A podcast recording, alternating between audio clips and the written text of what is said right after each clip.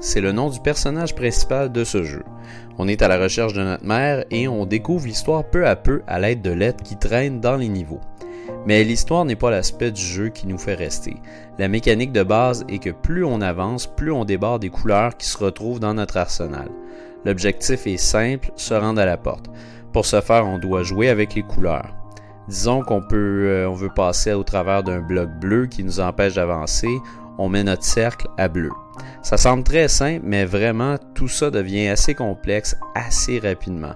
On pousse des blocs de différentes couleurs pour escalader, on empêche des trappes, on bondit sur des blocs, on évite des lasers, il y a même des ballons jusqu'à un certain point, euh, les tableaux grandissent et grandissent et grandissent, le jeu évolue et les puzzles sont de plus en plus compliqués.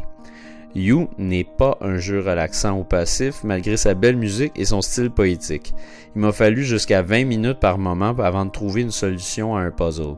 Une chance que le jeu charge rapidement parce qu'on nous fait euh, recommencer souvent, mais on nous fait recommencer le puzzle actuel et non le niveau.